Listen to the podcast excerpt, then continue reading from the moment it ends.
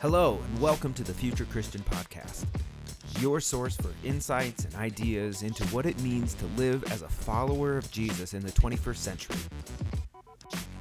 At the Future Christian Podcast, we talk to pastors, authors, and other faith leaders for helpful advice and practical wisdom to help you and your community of faith walk boldly into the future. Here's your host, Lauren Richmond Jr.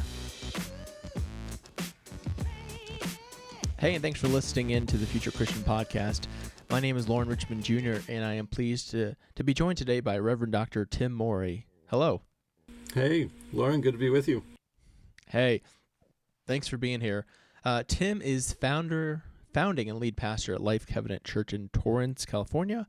He serves as a church planting coach for the Evangelical Covenant Church and is an adjunct professor at Fuller Theological Seminary, and he's the author of what we're going to be talking about here in a little bit Planting a Church Without Losing Your Soul. So I read the book and really, really found it meaningful, and I'm, I'm grateful to have you on, Tim, and uh, looking forward to kind of hearing more about uh, kind of book and, and learning from your wisdom and insights. I mean, I think. I think that's what most impressed me was just kind of like the deep pastoral wisdom in the book. But let's let's hold off on that. I'm jumping ahead of myself. Tell our listeners uh, what else you'd like to know them to know about you. Hmm. Uh, well, thank you, brother. That means a lot to me, and thank you for having me on.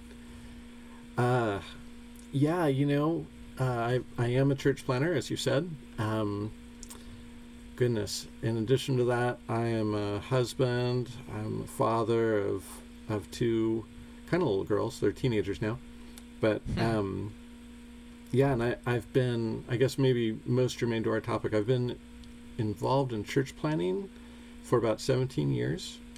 Uh, planted Life Covenant Church in Torrance, as you mentioned, and then uh, since that time have been uh, engaged with church planting and church planters in various forms. Uh, our church is, we're not a particularly large congregation, but we've been very intentional in church planting. We've uh, planted a total of five churches in the Los Angeles area, and then we're um, we're involved in global missions in Mozambique, and we're training pastors there, and we've we've planted about 150 churches in that nation, and uh, and then I've I've served with our denomination in their church planting wing um, as the director of assessment and done training and coaching, and and then I get to teach this good stuff at Fuller Seminary too. So that's that's a lot of joy, and all that I guess puts me in proximity to a lot of church planters, a lot of really great people. Awesome. Uh, tell us about kind of your faith journey, how you came to Christ, and uh, what that looks like today. Yeah, so uh, I was born into a, a, really wonderful Christian home. My parents were great examples to me, uh, my grandparents too. So I'm a third generation Christian, came to faith at the ripe old age of five. Uh, had a significant detour in my faith journey too though. I was uh, out of the church for about five years. Wow. Running from god during that time and uh, during college is when i was sort of recaptured by the love of christ mm-hmm. and um, almost immediately it seemed like was pretty involved in ministry and my church and on my college campus. And uh, that led to vocational ministry seminary and uh, and it was in seminary that I I kind of discovered I was called to be a church planter and uh, mm-hmm. got there eventually. Had a couple detours along the way there too, but that's sort of how I found myself where I'm at presently. Awesome. Uh, what has been a spiritual practice that's been meaningful for you, or you might recommend to others?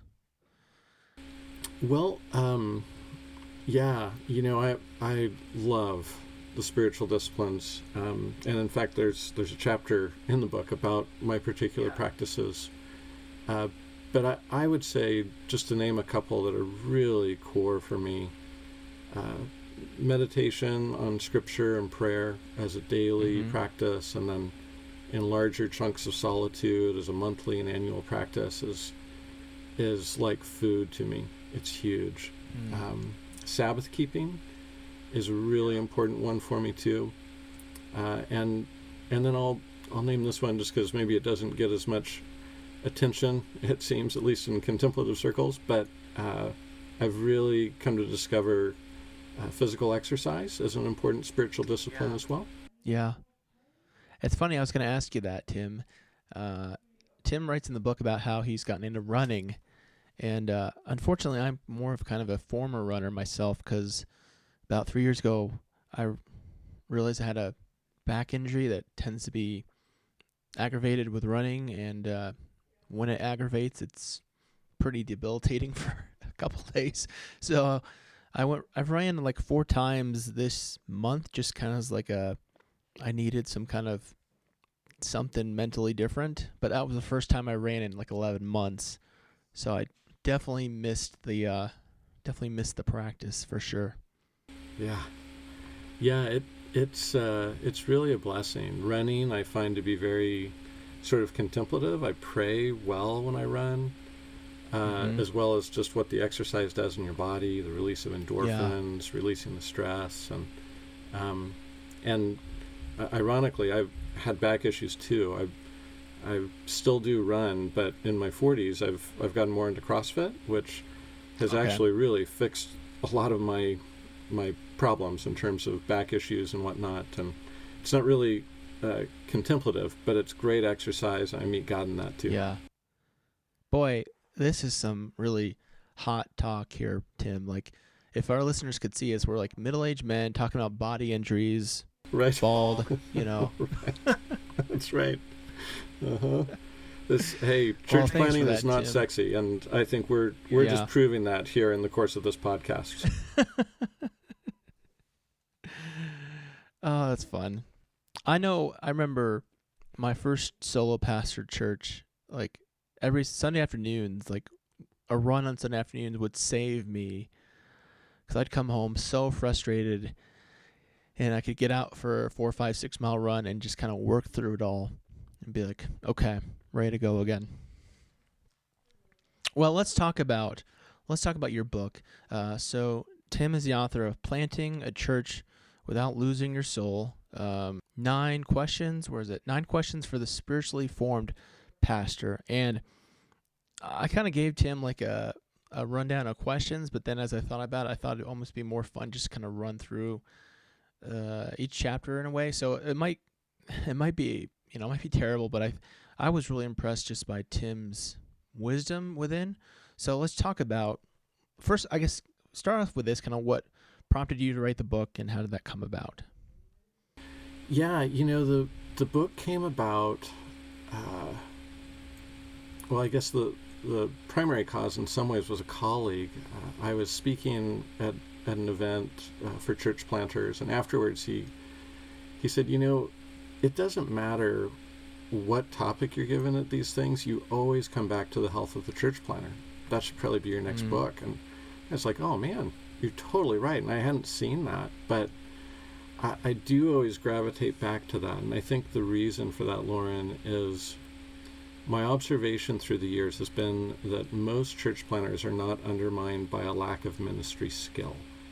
Usually, mm. what undermines us is uh, a lack of soul care or a spiritual life mm. that's been outstripped by the magnitude yeah. or the difficulty of the work. Yeah. Well, yeah. I feel like every time you say something, I'm like, oh, we could spend another half an hour on that. but let's just jump in then. Um, so the first chapter is how to be a pastor and a person, and one of the things that stood out to me was you talk about the Elijah syndrome. Um, and I, if I remember correctly, your point is about managing the emotions in the heat of ministry, and I've only like the church I'm currently pastoring is my first kind of church plant that I'm kind of like the lead on. But this idea of like the ebbs and flows and ups and downs of ministry are, I mean,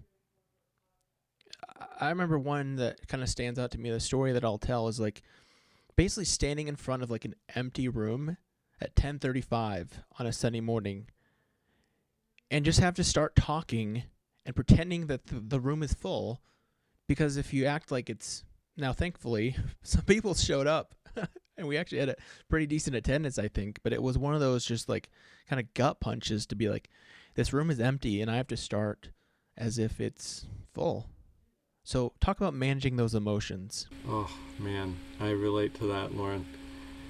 Yeah, church planting is is painful, and we get broken again and again.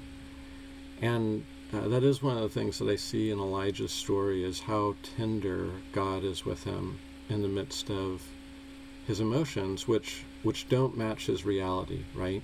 He just Mhm. came off of this incredible spiritual and ministry experience, this victory over the prophets of Baal, and now he's threatened by Jezebel, and he's he's scared to death, and he's worn out, and he wants to quit, and uh, wants to die, and um, and God meets him so tenderly in that, and I know that's that's something I've tried to cultivate, uh, and I'm trying to cultivate is having grace with myself when my Mm-hmm. my emotions are out of proportion and learning how to meet God in that and let Him father me Mhm. in the midst of that.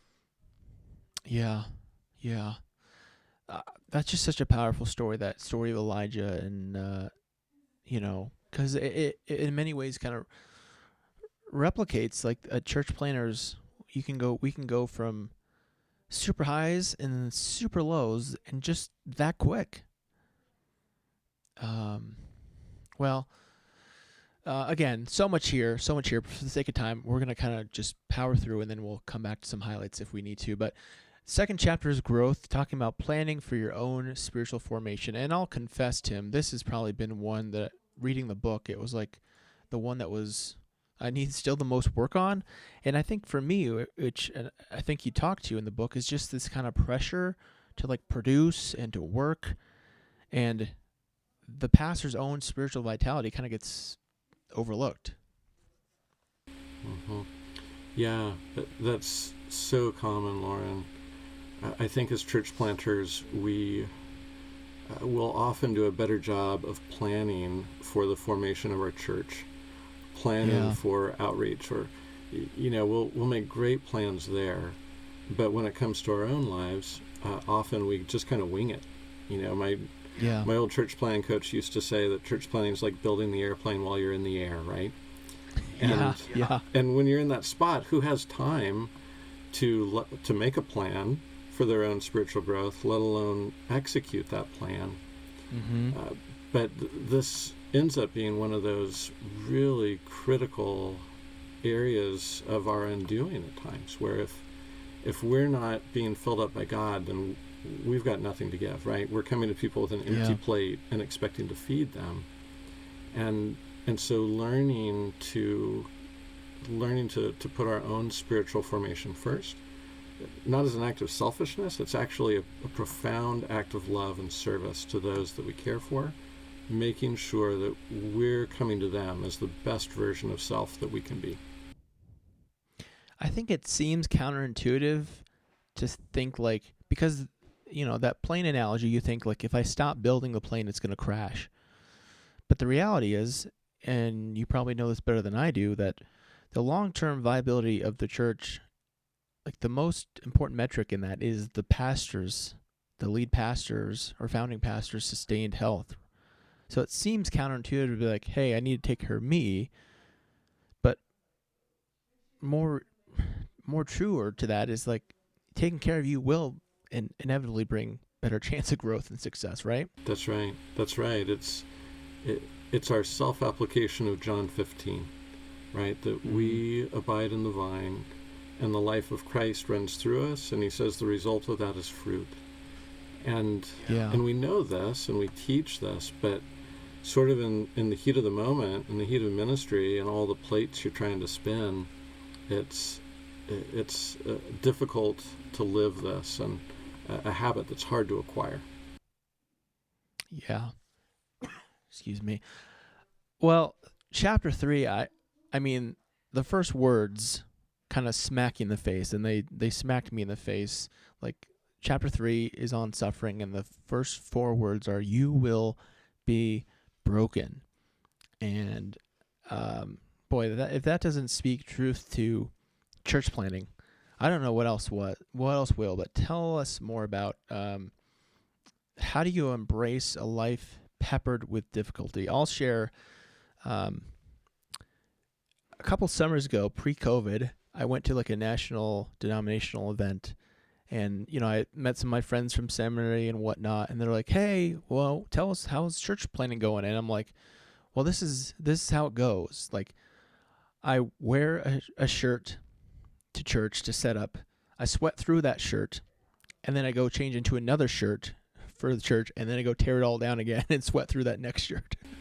right, right. That's right.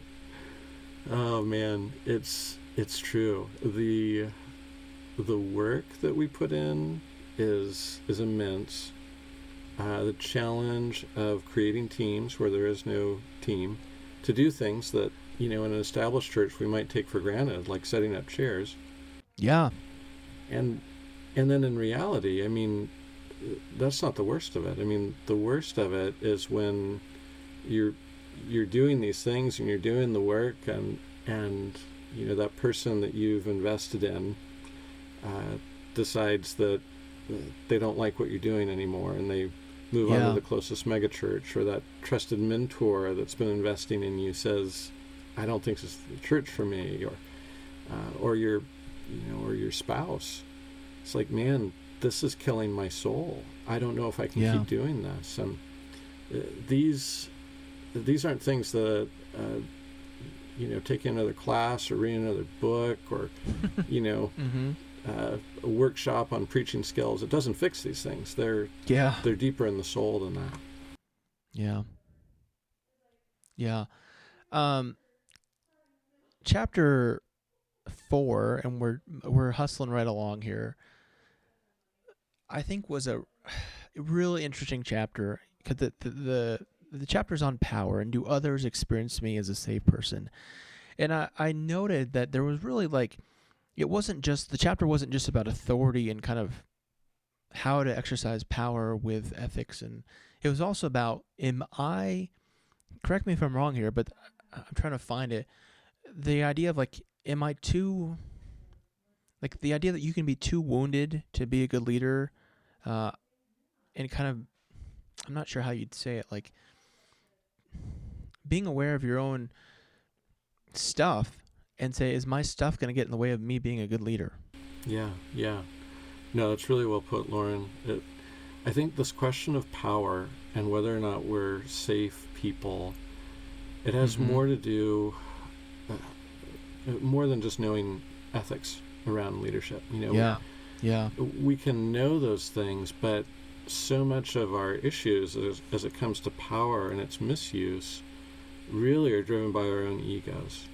And I think that's where Yeah. wounding comes in is is uh, I just take it as a given that all church planters are wounded. I know I, I was and I am and I'm sure you are and that's just kind of baked in.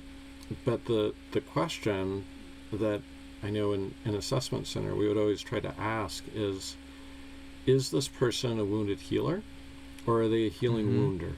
In, in other words, have they met Jesus in the midst of those wounds sufficiently that they're going to be able to pass on the comfort that they've received from God to others? You know, a la 1 Corinthians 1. Um, Mhm. or conversely, are others always going to be sucked into this emotional neediness that they have and Mm. unconsciously used for their purposes, for their ego gratification? And uh, and I'm, I mean, except for those who are are seriously damaged. I mean, no church planter is trying to do that. Yeah. Yeah. But if you know, if, if we're not really meeting Jesus and letting Him bring us healing, it's really easy to inadvertently do that. And and that's sort of what we're trying to get at there. Yeah. And this really can manifest itself in any size church. And I think it was in this chapter, Tim, you talk about how, I don't know if the word we used was power, but kind of like persona uh, can be like can be seen as a strength. Like people are like, hey, I'm exercising my authority. But if it's coming from, a, uh, you know, it can be outside perceived as that's a strong authoritative leader. But if it's coming from a place of weakness or woundedness, then it's it's really a, you know a broken sinful response That's right. That's right. Yeah, and this this actually came out of an observation Richard Foster made that really impacted me years ago where he talks about sex and money and power as the three chief Mhm. temptations of a Christian leader's life. And just Yeah. how in, in American church culture, power is such a blind spot. You know, a, Yeah. a pastor sins in the area of sex or money, you know, they have an affair or Mhm. they embezzle or something. I mean, it that's serious and they're probably going to lose their ministry. But power, uh, leaders who are angry, who lash out at people, often we don't see the sin. We Yeah. we like you said we go oh well that's a strong leader they're doing what they have to do Yeah. and we reward them for that with bigger churches and uh, bigger Mm-hmm. platforms and it's it's really a problem Yeah. Yeah. The power chapter is a great chapter. Uh, I mean, folks, if you haven't caught this already, you need to buy the book and read the book if you're thinking about church planting. Uh, and chapter five, I think this might have been like the chapter that hit me the most. Um, obscurity. Can I minister without being noticed? And Tim, I'll say this as someone who grew up uh, in my formative years in church were kind of the mid 90s, late 90s when I don't know if you remember this, but in my context, it seemed like there was so much kind of like narrative about like going out and like being a martyr and doing great things for God and setting the world on fire. And I think it's in this chapter you're right about the average size of a church being, or statistically, most churches, like 66% of churches, are 100 people or less. Uh, so this obscurity about being being able to minister without being noticed. I mean, that was that spoke to me. Uh, how, and this can be especially challenging for a church planter who's, especially if they're, because like I think it, uh, you know, we talk about the woundedness. I think to some extent we're all kind of seeking that uh, feedback, right? That hey, we're doing a good job and what we say matters and we're doing important stuff. And it's if we're kind of depending on that feedback for validation, then it's like when we got 30, 40, 50, 60 people coming, it's like, man, am I? So, uh, talk more about that. Yeah yeah I, I think you know for that church planter who has 30 40 50 people you know we're prone to look at ourselves and and see a Mhm. failure looking back at us in the mirror. And in reality uh, what we are is a normal pastor. You know Mhm. that's what's typical. And it's actually very atypical to lead a larger church. 90% of lead pastors are leading congregations of 250 or less and uh, and it's it, you know it's just a, a fraction of pastors who are leading a church of a thousand or more which is is uh, I know for me that was always kind of set out there as as the model Yeah. of success and Yeah. um, I, I think I think one thing church planting has done to me and how God has met me in that is really to coming coming to grapple with the question am I okay doing this if nobody notices if it's just Wow, God yeah. and a handful of others who are looking at this and going yeah this this is good you are faithful Yeah. you're doing what you're supposed to do and I I think as planters uh, it it's so important that we come to a place of acceptance in that and and Mhm. really kind of leave the results to God. I know that sounds so cliche, but just that we we show up, we minister faithfully, and if if hey, if it ends up looking like what 90% of pastors today and throughout history, it's this isn't a uniquely American thing. Churches have always been Yeah. small. Yeah. Uh, can we look at that and say, okay, I, I'm I'm in, I'm in. Yeah. I think that's been that kind of like control what I can control has been like a super helpful kind of narrative for me. I know um one of my guys on my team kind of introduced me to the idea of lead and lag measures when the lag measure is kind of like how many people show up and we can't control how many people show up really like you know the weather might be what the weather is um other stuff might be happening on the weekend. You know, I can't control that, but what I can control is like how I'm reaching out to families. You know, how I'm looking to inter- uh, meet new people. I mean, that's what I can control. Right. That I love that. That's that's a great way of looking at that. I mean, that's that's on a good day when I'm saying that to myself. right. Me too. Me too. Oh well, here this flows into the next chapter. Am I resilient in the face of setbacks and defeats? Uh, Tim, I don't know about you, but if the f- I remember when I talk to people about church planting, occasionally, the thing I'll say like the number one thing is like being able to get out, out of bed on Monday morning. Uh, how does that resonate with you? And yeah, Yeah, yeah. You, you know, I read an interview with David Letterman years ago where he was asked if he was happy, and he said he measured Mhm. his his happiness in 24-hour periods. It all depended on how the last night's show went, and I think pastors and Monday mornings is kind of a good example of that. yeah, And man, it is so easy to become enslaved to our perception of our, I'll call them our stats at any given time. You know, Mhm. Yep. it's how well Sunday went. It's how that last conversation went. It's counseling that family. It was inviting that family. You know, um, and just, just uh, really measuring our view of self by our performance. And Mhm. man, in in a venture like church planting, where failure, setback, and defeat is going to come on such a regular basis, Yeah. boy, that'll just chew you up if that's that's the way that Yeah. we're going into it. So I think it's in this chapter you talk about recalibrating defeat. Talk a little bit more about what that looks like, Yeah. or recalibrating failure. Yes. Yeah. You know, for me, it's it's really uh, it's coming to see failure in relation to faithfulness.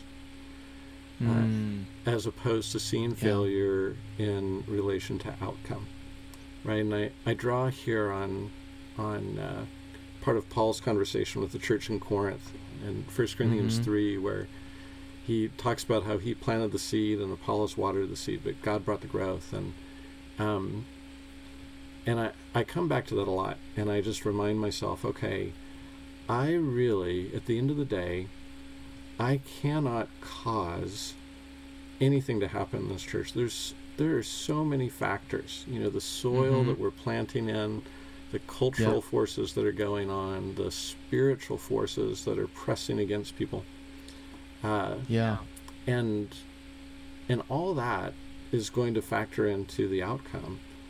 But all I can do, and this kind of comes back to what you were saying before, Lauren, all I can do is be faithful to show up do my best to be a person who is plugged into Jesus, who is speaking truth, who's teaching the Mhm. Bible as as well as I know how to do it, and calling people Mhm. to live faithfully in Christ. And uh, if I do that, even if my church closes, if I do that, I honestly believe that I've succeeded. Yeah. Painful as So that would good. be, that that Yeah. needs to be my my recalibration of what failure and success mean. I know I've really had to try to recalibrate in my own mind what success looks like. Because I look at my first church that was like a revitalization type church, and I, I was there for close to four years and, you know, kind of built it up to see it conflict come and pull it down again and built it up again to see internal conflict and strife. And like, and, you know, on the outside, it's kind of like, when I when I left, it's like, you know, was I successful by external metrics? No, but I I could say like, hey, I was faithful to what I was called to do here, and I think I did a good job. Um, there's something else I was gonna. Can't remember what else I was gonna say. Um. Anyway, we'll move on. I'll probably think of it later, but um, the resilience, the resilience is so important. Um, let's talk about chapter seven, the marathon for a sprint, because this one really intrigued me. Uh, a, I do have a running background. I've run a couple marathons, but B, I've always been kind of preconditioned and told like this is a sprint. Uh, and I certainly for, treated the first year of my church plant that way. Uh, I didn't. I took literally no vacation. I think that first year. Uh, so I still have a ton of vacation hours according to my contract. Um, it sounds like you would probably advise against that, uh, but talk about why looking at it as a marathon, not a sprint, is important. Yeah, yeah. Well, you know, I, I think this is a real area of difficulty because as church plants, we feel the the ticking clock, right? Mm-hmm. Uh, and I think this Yeah. is particularly true of those who are deriving their income from the church. It's a little different Yeah. if you're a bivocational pastor, but uh, you need to reach a place of of ministry and financial sustainability for this thing to go. And there's there's tremendous pressure there. It's the pressure of being a pastor combined with the pressure of being a startup entrepreneur. Mm-hmm. And so I think in, intuitively we put ourselves into sprint mode. And uh, and certainly there there are seasons in the church where where we need to be going hard. It, it's it's not that it's never okay to sprint. There's times where that's exactly what's needed. But if if we want to still be doing not just this church plant, but even still be in pastoral ministry in Mhm. five, ten, twenty, thirty 5, 10, 20, 30 years, then we need to pace accordingly. And so it's bringing in that marathon mindset. If, if I'm going to run 26 miles, I better not do it at a one mile pace. Yeah. Yeah. Um, I think uh, chapter eight was another one of those chapters that kind of stuck with me. So chapter eight is, uh, have I relinquished my ambition to be a superhero? Um, and, and I'll I'll say, Tim, I think for me, I I noticed like there's this kind of like. As I read chapter eight, there's kind of this need to balance overconfidence versus self doubt.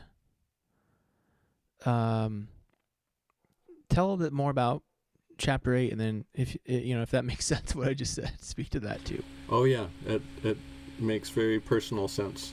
um, yeah, you know, if you had asked me, I would always have said, I am a team guy. It is not about Mhm. me. I don't need to be this, uh, you know, this solo Moses figure, you know, et cetera, et cetera. But I, I had to come to grips with the fact that there were patterns in my life that said something different. You know, if that's the case, if I'm a team guy, uh, why am I so possessive of certain decisions? Why don't I want others Mhm. to speak into this?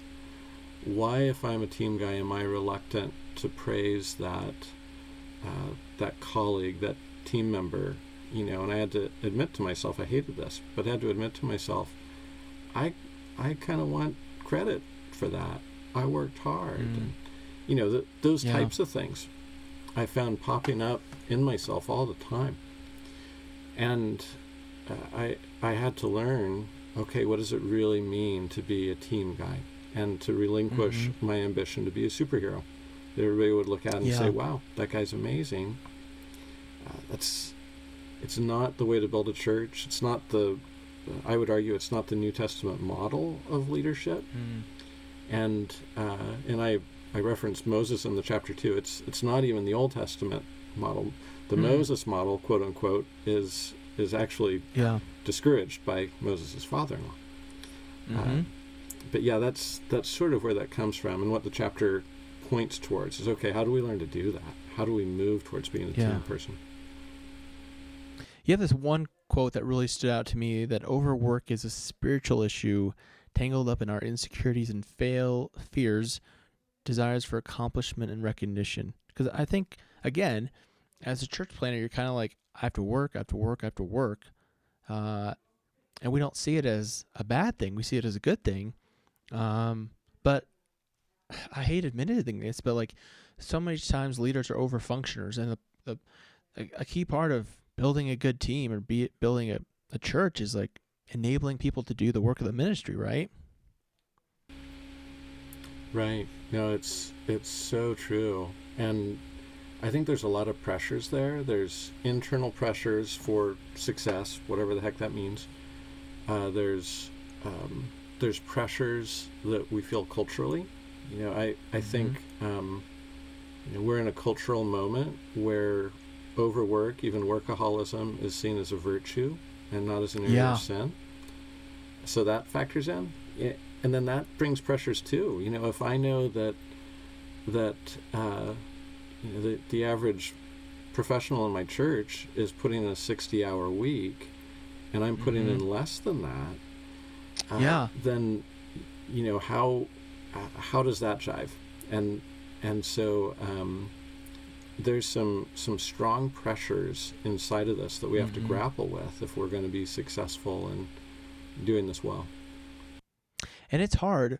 This kind of gets into chapter 10 a little bit, but I remember like my first church being like saying at like a board meeting or something like, "Hey, I've I've seen my kid like once or twice in the evening this week." And just hearing the feedback like, "Hey, I worked 50 hours a week when I was a parent too."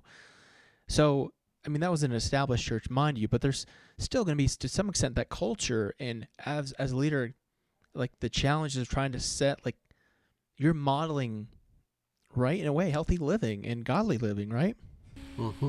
Mm-hmm.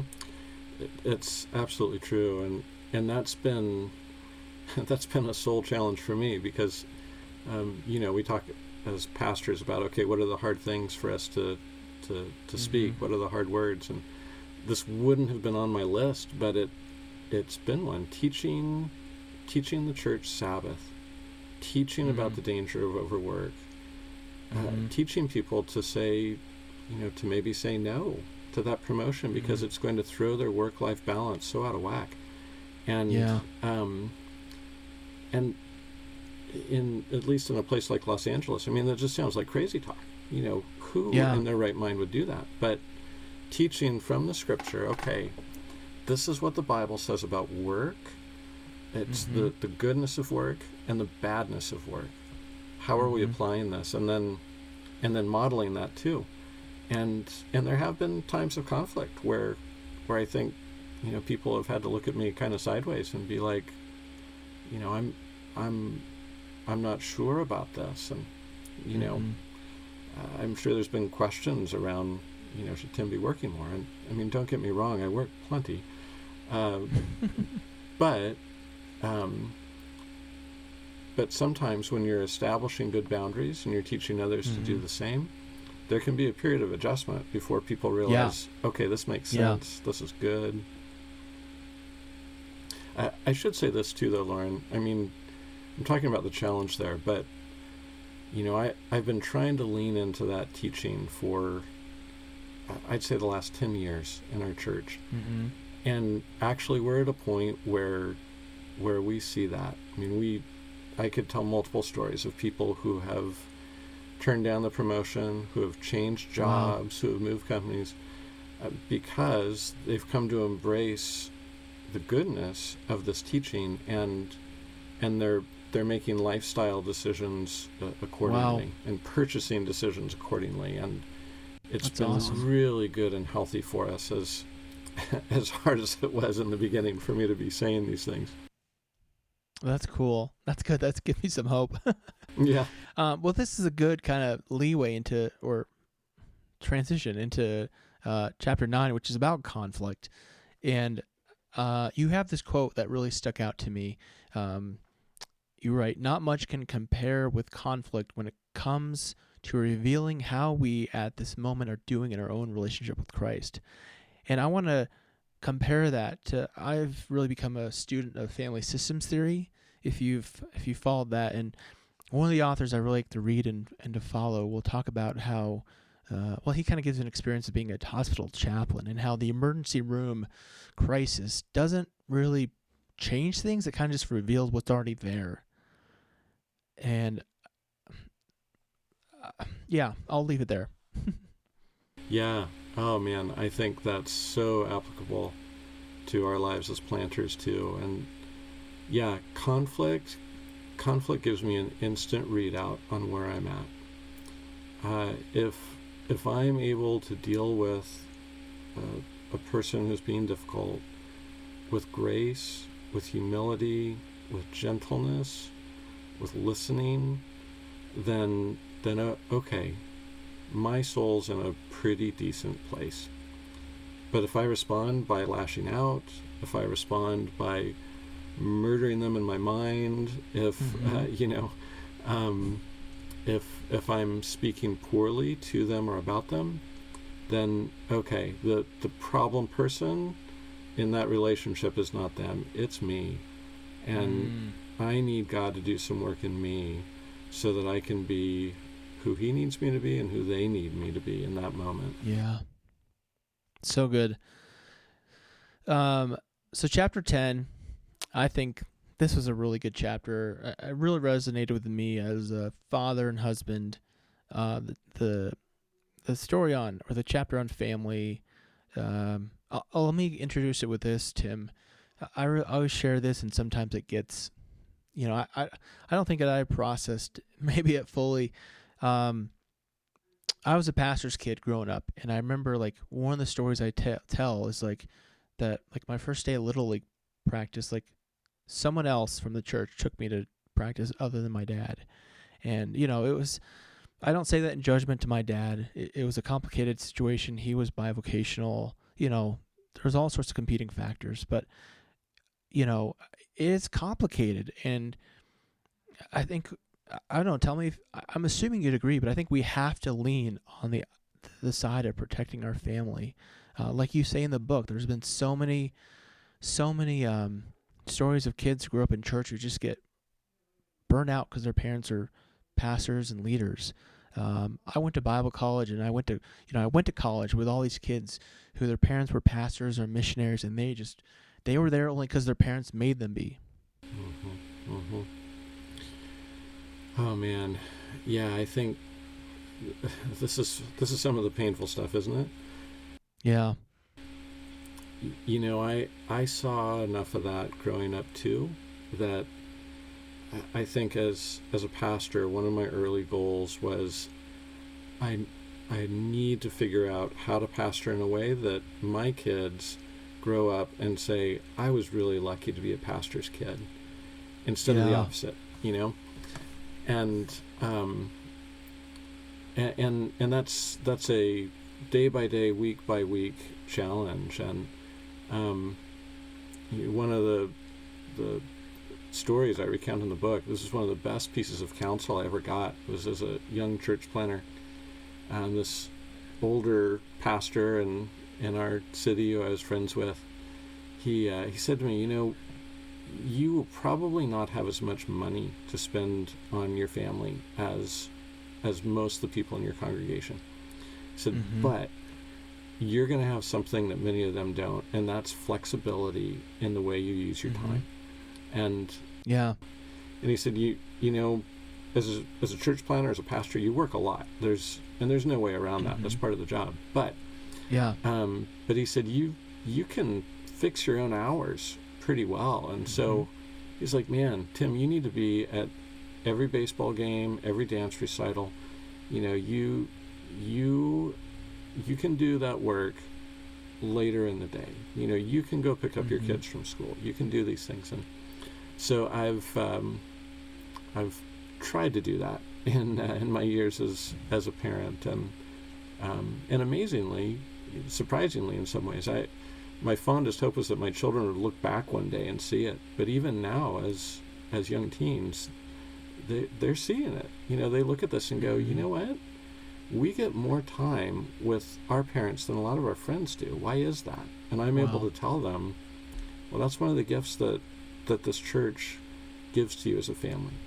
You know, I've Nice. this is the arrangement I've made with them, and they support it. And so, um, so the church gets credit too, which I, I think is important for my kids too to see that. Mm-hmm.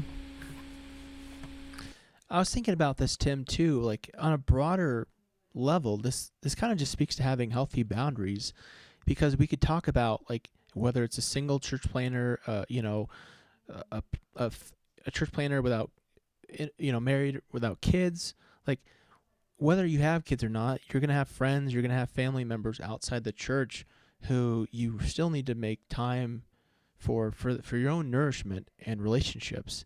And uh, making intentionality about um, honoring those relationships, whether it's your kids or spouse or brother or whatever, um, that matters. I totally agree, and I, I, I do think I tried to write it this way, but I think everything in the chapter on family can apply equally well to the single church planter. Uh, Yeah. there are Yeah. there are vital relationships that we need to nurture and we need to prioritize and and I, I think we honor God by by finding a way to pastor where those nearest and dearest to us experience our work as a blessing and not a curse. Oh, that's so good. That's so good. I want to say something. Uh, I'll just, uh, you know, I'll say this. I'm not sure if my spouse has always experienced my work as a blessing, but you know, you've been there. I know. Um, last thing I want to say, and before we'll uh, take a break here, this is the quote that I think really, really, really hit me. You you referenced some study um, that talked about the necessary core competencies to be a pastor. And if I read this right, it was 65 core competencies. I just thought this is an impossible job. I mean, how do we do this? What I mean, yeah, what do you have to say there? I, yeah, you know, and and the person who conducted the study, they that was their reaction too. Uh, mm-hmm. This was a, a, secular group who they mm. evaluate different different professions, wow. and a, a, study on pastoral health asked them to to do a study on on the pastoral life, and they were stunned. You know, their reaction yeah. was was this is a recipe for failure. Who would want mm. to do this? And uh, and I think as pastors, we kind of you know, we half smile, half cry, and go, "Who would want to do this? My goodness." Yeah. You know, this this is tough, but but I I bring that out in the book because I think, uh, among other things, it helps to calibrate our expectations properly. Mm-hmm. You know, I I say to church planter groups all the time that in the 17 years that I've been a church planter, I can count on my fingers the number of days where I've checked everything off my to-do list. Mm-hmm. It just doesn't happen, and yeah so we've kind of got two choices. I mean, we can say I'm I'm going to run so hard, so fast, and so long that I am going to get everything done. Mm-hmm. Uh, but of course, as we've noted, the the end result of that is going to be that we won't be in this this line of work all that long. Yeah. Or the alternative is is we have to accept that we have limitations, that we are not God, we are people, and um, and by the grace God gives us, we're we're going to do the absolute best we can within the limitations that we have. But we have to embrace those limitations if we're going to be anything that remotely looks like a healthy person doing this work of ministry. Yeah, so good. Well, let's take a break real quick and we'll come back with some closing questions. Is the church really dying, or is it dying to change?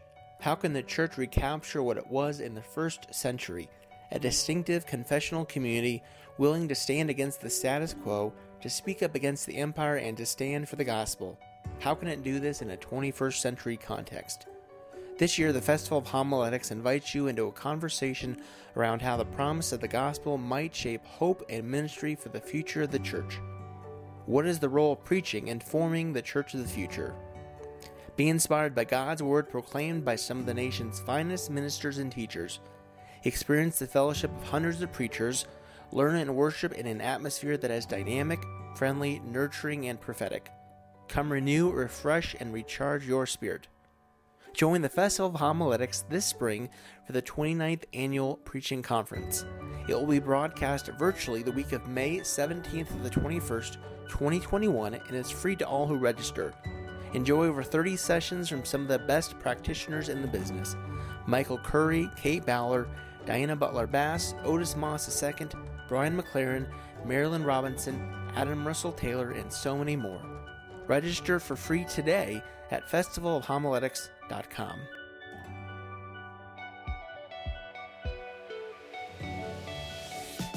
Are you a worship leader who is going through a faith shift while still trying to produce 52 services a year? Are you a lead pastor who is dealing with high turnover on your creative team? Torn Curtain Arts exists to strengthen the creative soul of the local church by providing coaching, creative consulting, and interim worship leaders from our team with 20 years' experience in the trenches of ministry.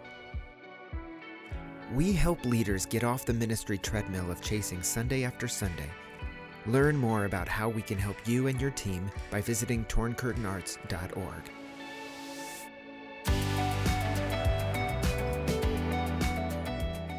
All right, we're back with uh, Reverend Doctor Tim Morey.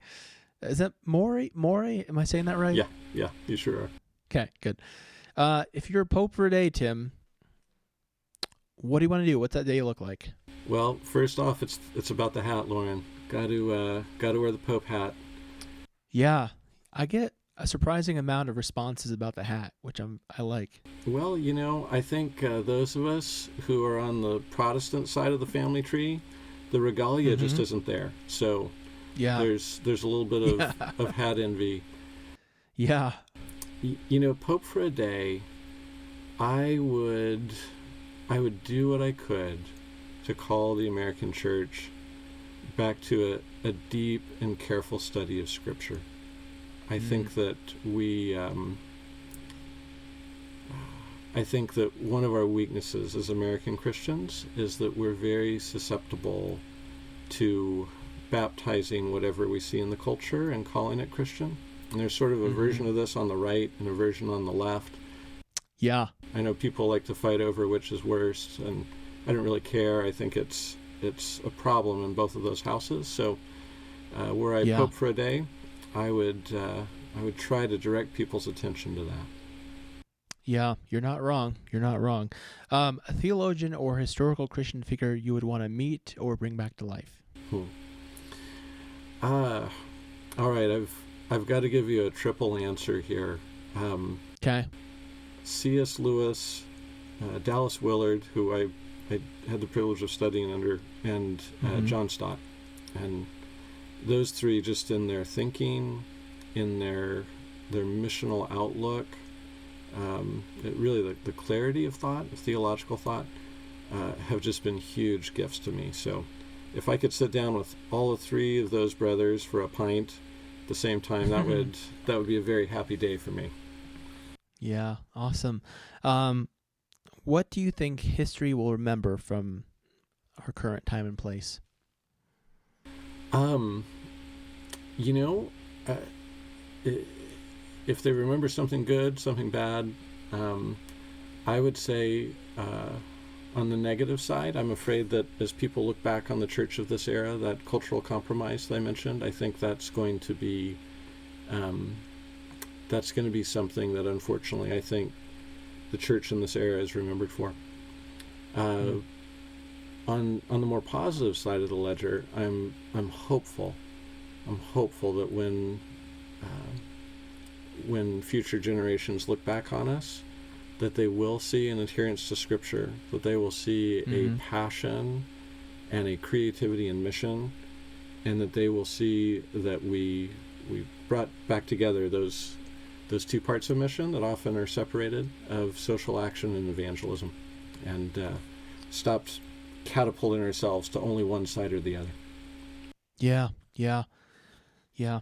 Um, where? Oh, well, I need to ask this too. This kind of relates to your last. You sort of answered it, but let me ask you more directly. What do you hope for the future of Christianity? Mm. Yeah, well, I suppose it would be that last thing that I said. That's Yeah. and I see glimmers of it, which is why I'm I am hopeful that uh, future generations will look back and see those things. But uh, but I would love to see that as the church goes forward, is that we would be entirely faithful, not just in those pockets or those corners or in the right wing ways or left wing ways that we'd prefer to be faithful, but in the totality of what it looks like to embrace the full counsel of God and to live it out in His grace. Awesome. Well, where can people find out more about you and uh, get your book? Uh, the book is on Amazon, uh, and Barnes and Noble, and all such places. ChristianBook.com, um, InterVarsity Press, if you want to get it directly from the publisher, and uh, they can find me on Facebook, or they can email me Tim at life-covenant.com. Awesome. Well, again, the ch- the the book is planting a church without losing your soul. Uh, I would say again, if you're thinking about new church, even like church revitalization, I think the same rules here apply. The same same uh, wisdom here would be applicable. So, uh, Tim, I always lead I always lead folks with a word of peace. So may God's peace be with you. Mm, thank you, Lauren, and thank you for having me on, brother. It's a joy. Thanks for joining us on the Future Christian Podcast. To learn more about Lauren or the podcast, visit future-christian.com. But hey, before you go, do us a favor subscribe to the podcast and leave a review. It really helps us get the word out to more people. Thanks, and go in peace.